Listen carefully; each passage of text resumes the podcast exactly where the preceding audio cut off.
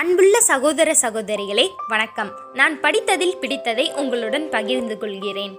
ஒரு மலை உச்சியில் துறவி ஒருவர் வாழ்ந்து வந்தாராம். அந்த மலையின் அடிவாரத்தில் இருக்கும் மக்கள் அனைவரும் அந்த துறவியை பார்த்து தங்கள் பிரச்சனைகளை சொல்லி அதற்கான தீர்வை கேட்பார்களாம்.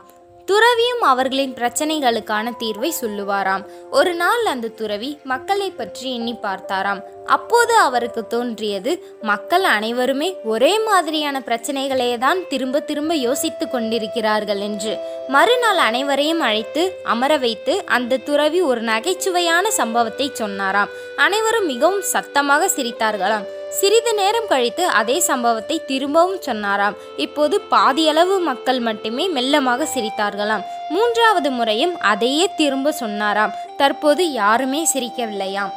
உடனே அந்த துறவி மக்களை பார்த்து ஒரு நல்ல நகைச்சுவையையே திரும்ப திரும்ப சொன்னால் நம்மால் ரசிக்க முடியவில்லை. பின்பு ஏன் நீங்கள் ஒரே மாதிரியான பிரச்சனைகளை கட்டிக்கொண்டு அழுகிறீர்கள்? அதிலிருந்து வெளியேறி அதற்கான தீர்வை மட்டும் பாருங்கள் என்றாராம். இந்த பதிவு உங்களுக்கும் பிடித்திருந்தால் லைக் பண்ணுங்க ஷேர் பண்ணுங்க கமெண்ட் பண்ணுங்க. மறக்காம எங்களுடைய சேனலுக்கு சப்ஸ்கிரைப் பண்ணுங்க. தேங்க்ஸ் ஃபார் வாட்சிங் அவர் வீடியோ